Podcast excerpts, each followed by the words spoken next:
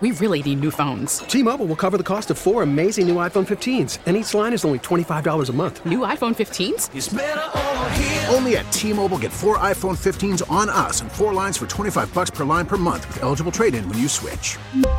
Minimum of 4 lines for $25 per line per month with auto-pay discount using debit or bank account. $5 more per line without auto-pay, plus taxes and fees. Phone fee at 24 monthly bill credits for well-qualified customers. Contact us before canceling account to continue bill credits or credit stop and balance on required finance agreement due. $35 per line connection charge applies. See T-Mobile.com. We get it. Attention spans just aren't what they used to be. Heads in social media and eyes on Netflix. But what do people do with their ears?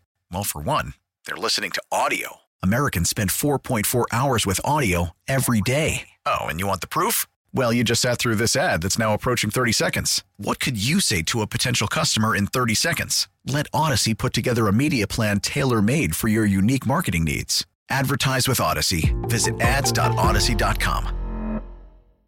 And good morning, everybody. Welcome on in. It is Towin's Fight Show here on 790 The Ticket. Got a lot to react to as last night he had UFC 262. That was coming to you live from Houston, Texas. We have a new lightweight champion of the world as Charles do Bronx Oliver put away Michael Chandler in the second round, knocked him out in the 19-second mark of round two.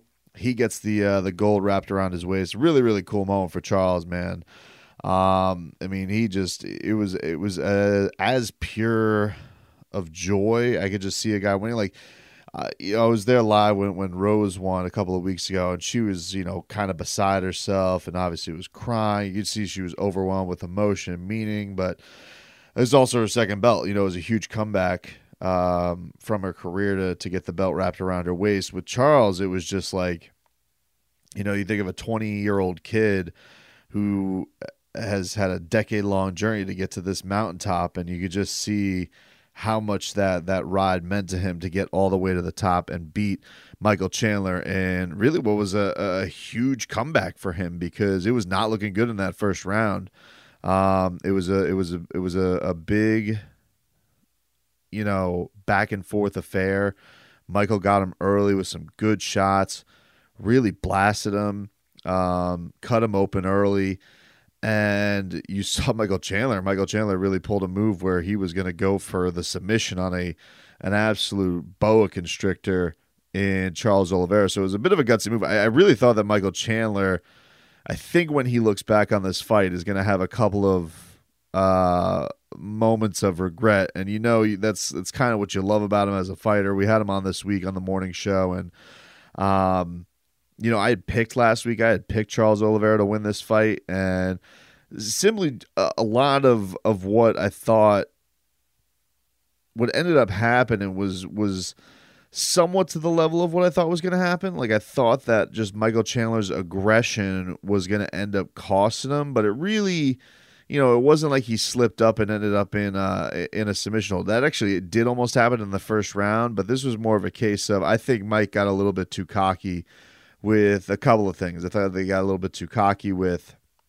the end of that first round, and thought he got a little bit too cute, and then just kind of fell asleep at the wheel and got hit with a monster left hook that sat him on his butt, and Charles kind of handled it all from there. But from the standpoint of maybe not going for that submission hold on Charles, knowing that that's going to put you in a bad spot because you did sit him down so early and you did have that big advantage seemingly in the first round. And then also I think him going to the end of the first round, really trying to ride it out by going somewhere with ground and pound. I felt like he probably should have, and even DC said this at one point, maybe even let him back up because he could have finished the job. But look, that's all well and good to say right now because the fight's over, and Charles Oliveira is the one with the gold wrapped around his waist. He's an absolute savage, and it does seemingly look like 31 years old does seem look like he's getting better, is handling adversity so well, and I feel good for him getting to this to this mountaintop. I had problems with this being the championship fight from the standpoint of a guy like Michael Chandler having the opportunity to fight for the undisputed, quote-unquote, lightweight championship, and not a guy like Dustin Poirier who had, you know, puts so many blood, sweat, and tears, and they basically make him pick a paycheck over the championship. But you feel better about a guy like Charles Oliveira, at least end of the night with it wrapped around his waist, just because, you know, he had been in the division for so much longer. And it's not that Mike, you know, becoming champion is a bad thing, because, you know, and people know, and how much he's meant to the sport and how much he's put into Bellator and all that type of stuff. But it just wouldn't feel right. Like, it's like you have this division that's been full of killers.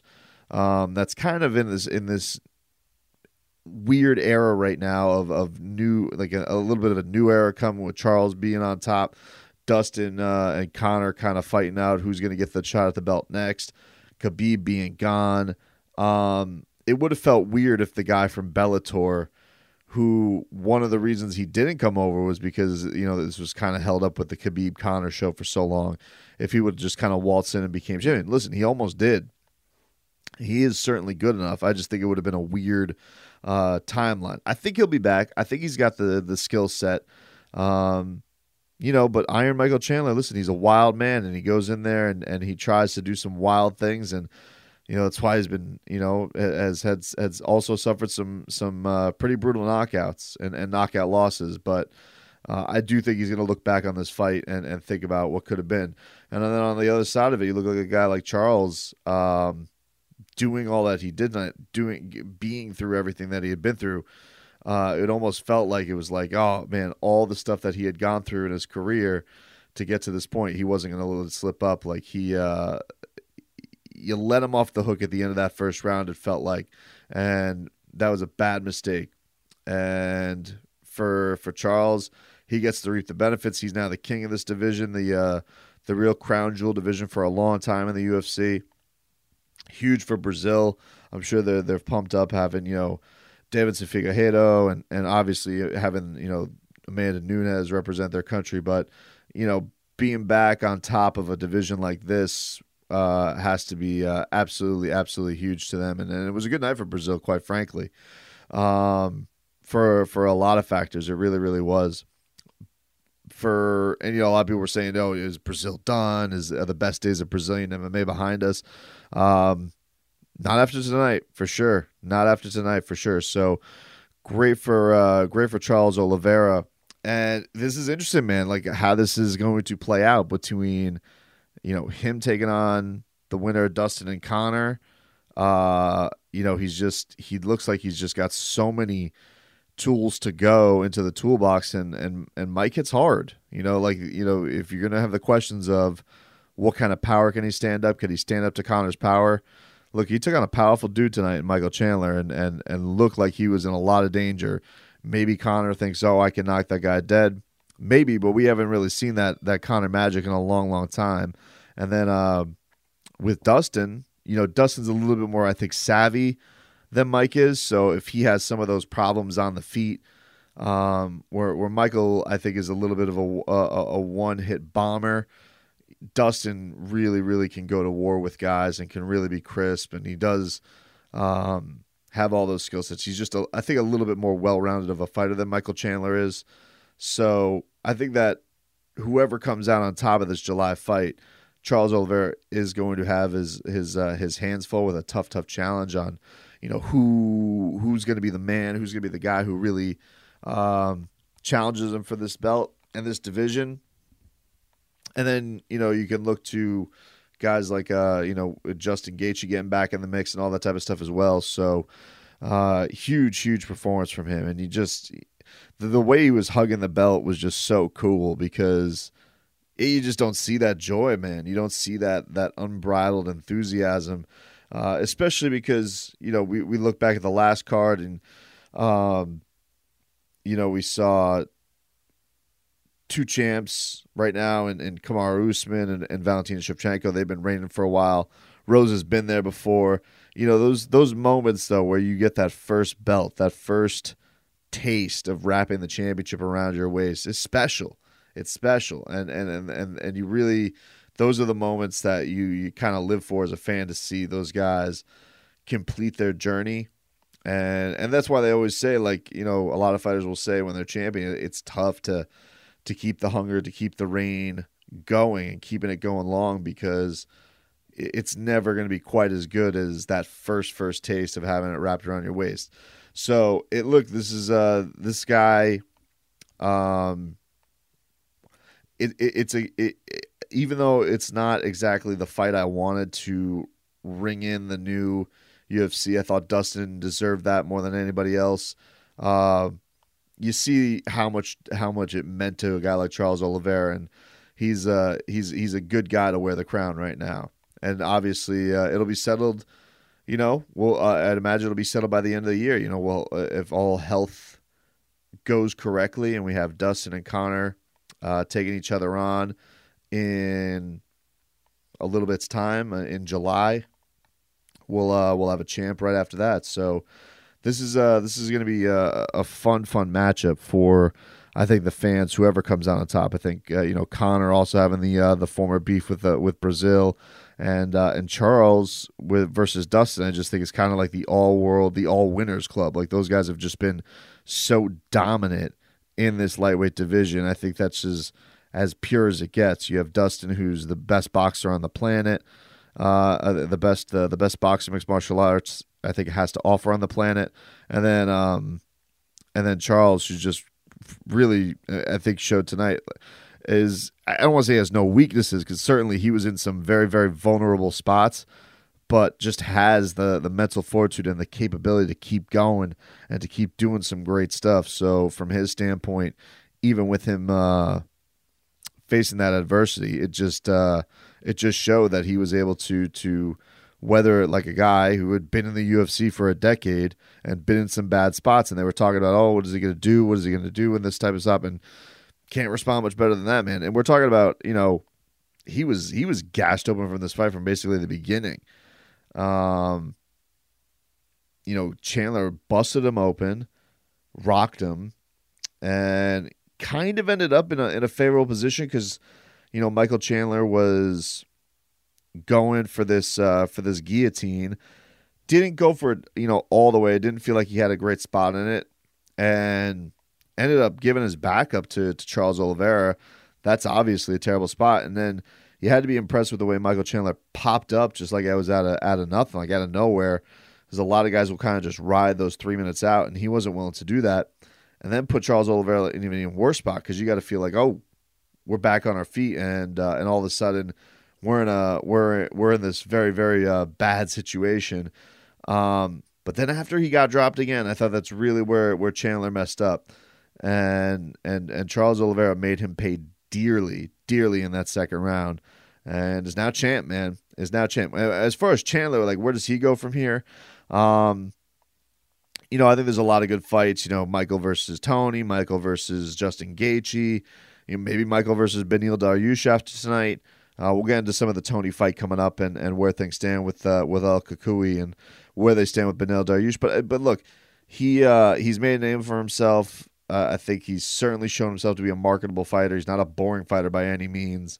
So I think he can get right back in the mix. Him saying that he's going to be champion in 12 months, I think that's going to be tough, because obviously the winner of July's fight, I think, stands to go and fight for the belt.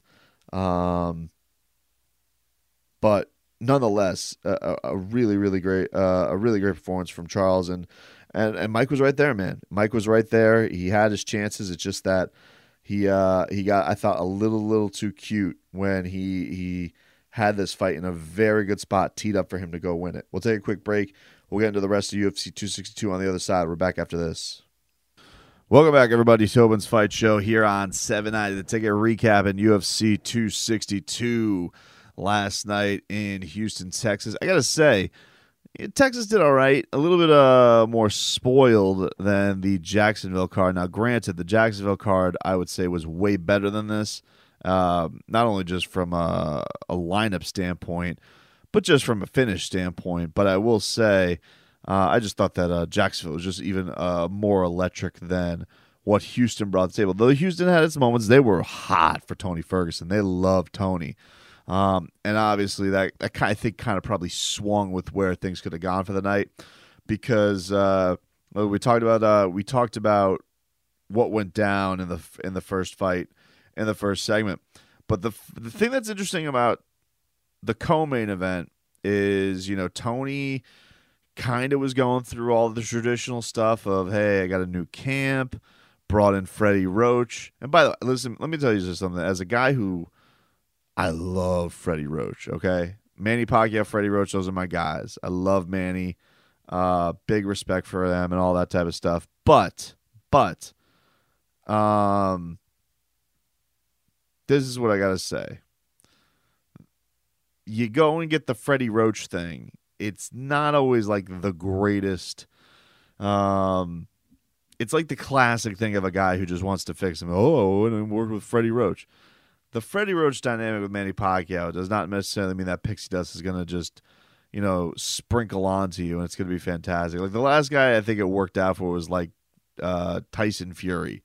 Worked with Freddie Roach a little bit with when he had Ben Davidson as his trainer. Now he's got Sugar Hill Stewart and is training down here and all that type of stuff. But, you know, I don't always like go crazy. People, it's like the Freddie Roach card is like the most overplayed. I got to get a new car smell on my career. So I go to Freddie. Ben Askren even tried that. Like he was getting ready for the Jake Paul. Oh, I'm working with Freddie Roach. So I just feel like that card is like one of the most overplayed in combat sports now, not just boxing, but now in combat sports. But, you know, look, this was interesting from a couple of things with Tony. And you know, people want to say, hey, you know, give the credit to Beneil. And yeah, good for Beneil. He gets the shutout win. He wins 30-27 on all scorecards. Seems like a nice dude. Seems super, super likable. You know, is going to go and spend, you know, the time with his daughter and all that type of stuff. Great. Good for him. But it's tough not to have the focus of, hey, this is the guy everybody thought was going to be Khabib. This is the guy, the uncrowned champion. And now he's 0-3. And seems like he can't get the magic back. I think it goes to a couple of things, and I think DC actually made a really great point. It's just you just never know when it feels like it's going to just completely slip downhill as far as age is concerned. And I really do feel like Justin Gaethje broke Tony Ferguson in a way that I don't know if he can get it back. You know, we just sometimes we see these fights and guys just aren't the same. You know, we always think in mixed martial arts that the guys can have their comeback, and the guys can always have their opportunity to make good. But sometimes guys just go down the slippery slope. And, you know, he mentioned a couple of examples today with Tyron Woodley. Look at the slip that Tyron Woodley had. You know, this guy was a feared champion at 170. Also could just figure out the Rubik's Cube to go win, just win at all costs. And then it's just over. Like one day he gets into the cage with a absolute beast in Kamaru Usman, and he just, you know, then he can't win a round. And now Tony, it sucks because his chance at all this type of stuff, the Khabib fight, it really got taken from him because of the pandemic. We never got the fight. It was cursed, and it's one of the great. I think, you know, people are going to go back and they're going to say, oh, well, clearly Khabib never, you know, he never could have gotten Khabib. I'm not going to subscribe to that just because he's now at 37 years old looking like a 37-year-old fighter. When this guy was at his absolute best, I truly believe that this guy could have given Khabib a run for his money. I really, really believe that.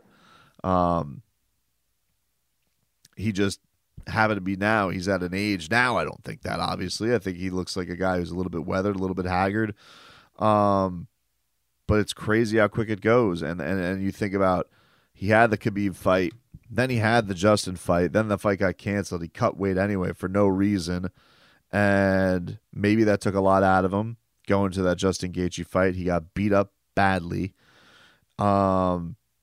and now he had two fights against Charles Oliveira, which, look, it doesn't look like a knock to lose to Charles Oliveira. The guy's now champion of the world, and loses to a guy like Beneil Dariush. He looks like, you know, potentially a top 5 contender.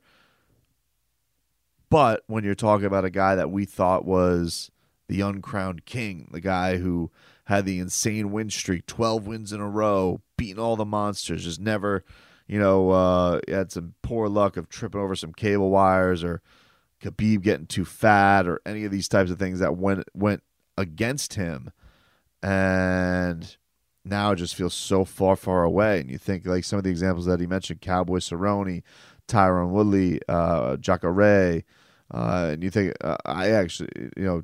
DC mentioned Tyron Woodley and Jacare, but you think about a guy like Cowboy Cerrone, like, just, you know, it wasn't that far ago where it was like Cowboy resurgence at 170, Papa Cowboy, and then all of a sudden it's just like these guys who are the faces of the UFC, they don't even feel close anymore.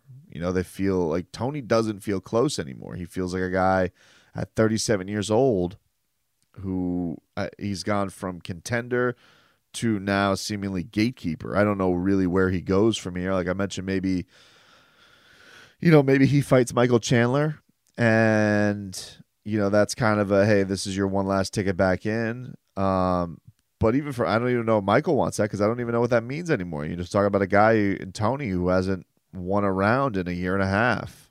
And so what does it do for him? You know, does he go up to 170? Like, that's kind of like the last classic, hey, you know, maybe at 37 years old, the weight cut is too much, but, you know, he's getting ragdolled like this at 155. I'd hate to see what happens at 170 to him. And the other thing is,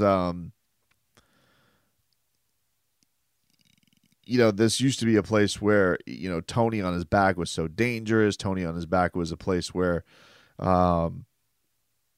guys didn't want to be there, you know, because he could slip something. And even then, he kind of just looked like a little bit of a fish out of water today. Like, he is usually a guy who thrives being uncomfortable. And, I mean, hell, look, he still got his knee twisted nearly off.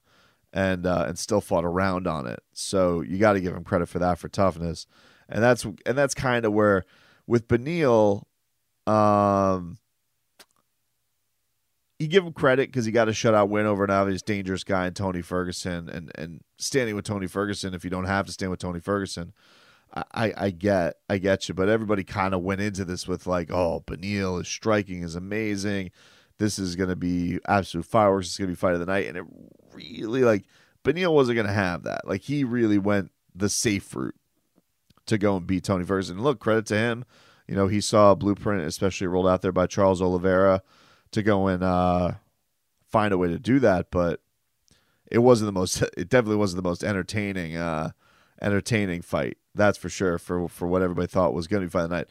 Edson Barboza versus Shane Burgos. Now, that was a fight of the night. That thing was absolutely crazy with the way those guys went at it. Edson Barboza knocked out Shane Burgos, and what can only be described as is, like, he hit him with this monster right hook, and it's like, you ever see, like, the scene of a movie where, like, the bad guy gets shot in the stomach but doesn't realize it? Like, he's in a standoff with, like, the good guy, right? And bang, bang, like some bullets go off, and like you kind of just see with the old guy, with the bad guy, like the eyes, you know, they'll do the classic shot of the guy looking into the camera, and then all of a sudden he'll realize, and then they'll pan down to the gut, and it's bleeding, and he just gracefully goes down, he dies. That's kind of what it was when Shane Burgos got hit. It's like he got hit, and he's staring at Edson Barboza, and then all of a sudden it's just like, wilts back into the cage, and it's over. And it was crazy. It was a crazy back and forth. You know, like Edson was hitting with some crazy kicks. He was doing the calf kick, split his shin open, so he was bleeding there. They were both taking some really, really hard shots. Shane Burgos was hitting him with some big body shots in the prior rounds. It was just a really, really good fight back and forth. Edson was unloading. He was bringing the wheel kicks out, hit him with a wheel kick to the face, hit him with a spinning back kick. You know, and Shane was just trying to weather the storm, bob and weave, hit him with the jab. It was, it was a really, really fun fight between those guys. Really, really fun. And then the way that it ended was just so nuts because, you know, you thought Shane, who was got this just iron will, took a shot and then was going to keep coming forward, and he just, I don't know, just the lights flickered and then the lights went out. It was such a I don't recall seeing a knockout reaction like that. It was so odd. And so Edson ended up getting the win. Good for him as far as that's concerned. That did end up, by the way, getting it did end up getting fight of the night, which fight, and this is, sucks for Tony, because Tony, this was his baby. They ended up boosting the bonuses to $75,000 apiece. So Edson and Shane each got $75K for their fights tonight. Charles Oliveira got $75,000, and Christos Giagos got $75,000 as well. So the whole purse was up from $200,000 bonus money to $300,000 bonus money. And it sucks for Tony that that's not coming his way. Oh, this one I gotta mention from the feature prelims. There are a couple of things to mention. One, Lando Venata getting the win over Mike Grundy. One had a 30-20, 30-27 going Grundy's way. This was really a thing of the night where people were getting upset with the judges because I don't know how you have Venata losing every one of those rounds. I don't really know how you have him losing two rounds. And so Grundy getting a 30-27 his way was pretty atrocious. So people were talking about Texas the entire way through. There was some talk about this, about the Caitlin Chikaga card. I thought Caitlin had an argument for Viviane Araújo. Like, I thought that she was I definitely think that she was probably favored to win that 2-1. I thought that that's the way it was going to get read. But seeing as the fight was kind of turning in that second round, and then the third round was no doubt Chikagan's round, I don't have as big a problem with that as I do with the Venata-Grundy scorecard. But Venata got the nod, so thankfully. But it wasn't a great night for Texas judges. But, yeah, the one that really has to be mentioned is Andre Muniz getting a win over Jacare. Broke his arm, like got him into an armbar submission and just snapped that thing. And it was pretty crazy because, like, we've talked so much about the sound of the crowd and being able to hear everything from a fight. Look, this was a fully packed house in Houston. You know, people going crazy. Derek Lewis is there. Football players, everybody's there to go and watch the card. But you still could hear the snap in Jacare, in his arm that Muniz put into him. And so it was pretty gruesome. It was pretty gruesome. Not only did you see the break, but you could hear the break. And it was really, really brutal from that standpoint, being able to hear something like that. But, and not only, you know, to get a win like that over Jacare, but to do it like that in such a brutal, brutal fashion, certainly said something from that regard and what these guys were able to do to each other. So overall, UFC 262 was a pretty average night. I didn't think it was a fantastic night of fights as far as like the whole. Now, mind you, they did lose Jack Hermanson, Edmund Shabazi, and I was really looking forward to that card. That got punted to next week on the Rob Font, Cody Garbrandt card, so it didn't have its full arsenal with it. And I think some of the card was lagging, especially that Bontarine versus Schnell card. It was a good fight, but definitely not like one I was like, oh my god, I can't believe that this is on the pay per view.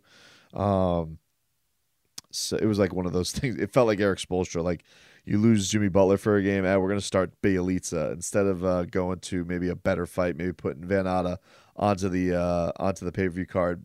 We have our two big cards here. And I think that, you know, losing a fight like that, and then you think, oh, well, for sure Tony and Beneil is going to be a great fight.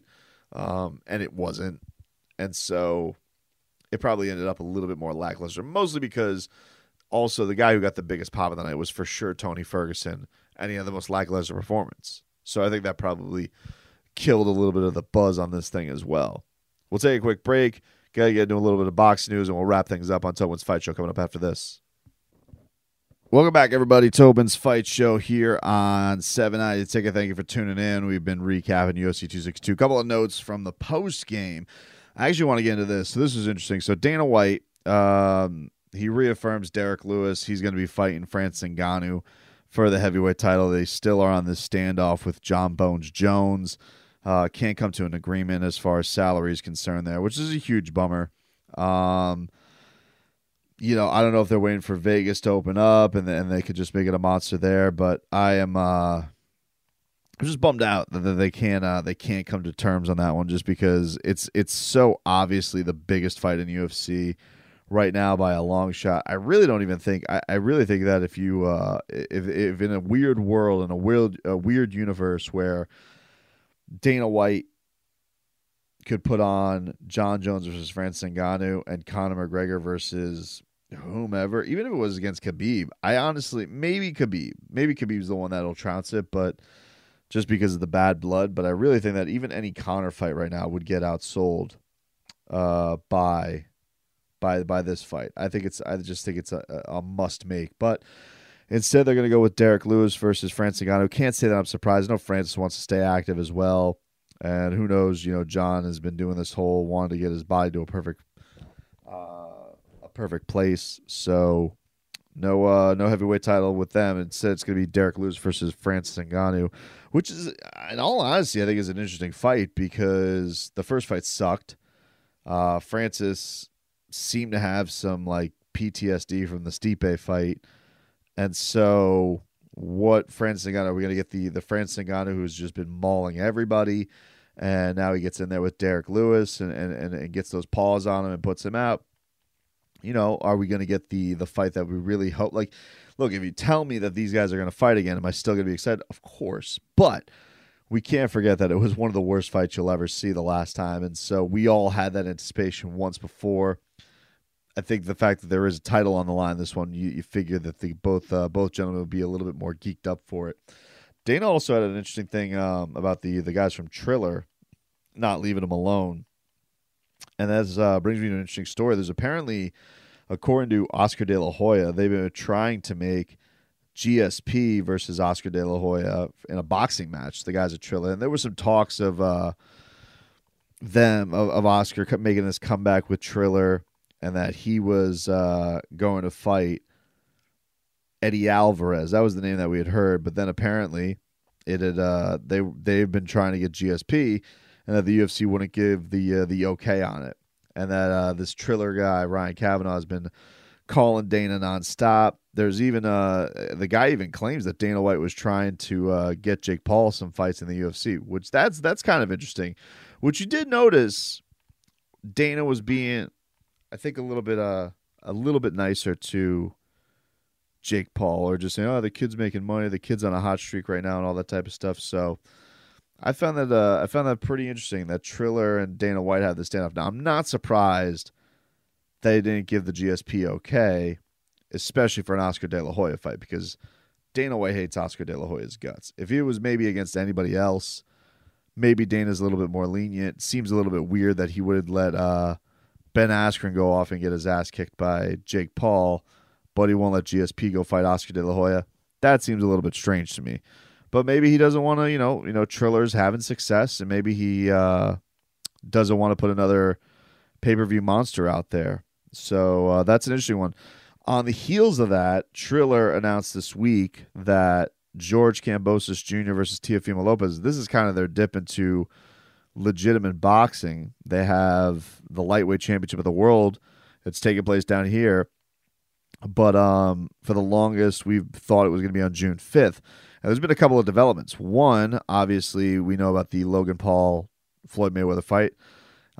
Told you guys all about that last week, where you know I was in the midst of the whole melee thing. So if you missed that, go back and listen to last week's podcast, and there's a whole description of what went on there. But it's a little bit weird that it was going to be on June 6th. They weren't going to put it on the same day, June 5th. They were going to put it on June 6th in the same city where this Triller title fight between George Kambosos Jr. and Teofimo Lopez, defending his belts, was going to go on. It was a little bit strange. And we got announced this week because we hadn't heard anything about tickets. We haven't heard anything about undercard, any of that type of stuff. Well, that got announced this week, and they actually have moved it to June 19th. I think this is smart on Triller's standpoint.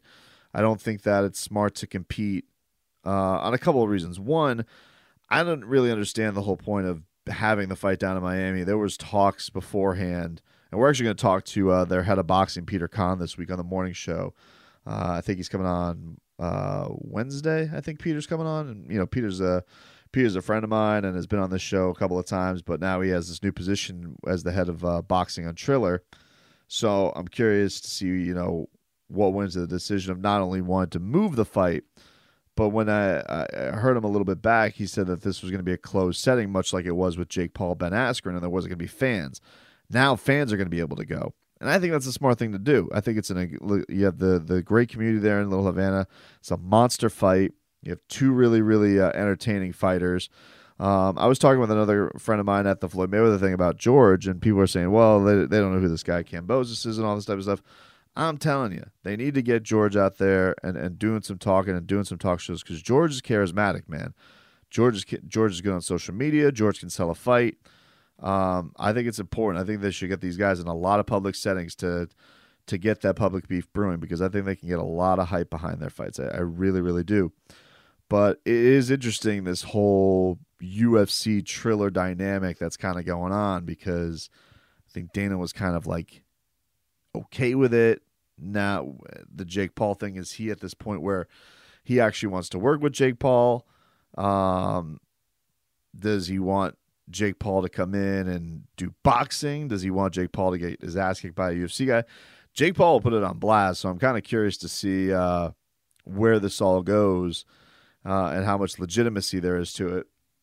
But getting back to the Kambosos and Teofimo, I think it's smart for those guys too, because it sucks for them that they had the date first and that Floyd and Logan kind of just went and took it all over. But you know what it's going to be, especially when that footage runs. I think that they maybe could have got away with it if the whole Jake Paul brawl doesn't happen, because you're like, it's a fake fight. There's no hot. Now there's obvious heat behind it. They're going to play that clip a million times. You just got snuffed out. So not only do you put it a couple weeks back, you don't put it on a competing weekend. And now even, some fans can come to the building. So, I think tickets go on sale for that on the 20th this week, so you guys can be on the lookout for that to see when that's all going down. But pretty exciting stuff. We're getting a championship fight down here. Been the best part of the pandemic for sure is that we've been getting a lot more action down here.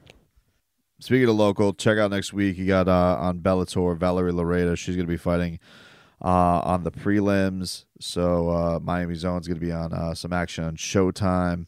I don't know, it might be on the YouTube page if it's a prelim fight. Cyborg's on the main card, and you got Austin Vanderford, Paige Van Zandt's husband. He's going to be on the card as well. So, scope out Bellator next week is some local talk. I saw Danny Sabatello, who trains at American Top Team. He just announced on his Instagram that he signed with Bellator, and I think he's on the prelims as well. So a lot of local ties coming up next week on Bellator if you want to check that out. And then one other cool local story I saw this week, that Tyson Fury's been down here. He's been in Miami with training with his brother over at Warriors Boxing Gym, which is a nice little facility that they're building over there.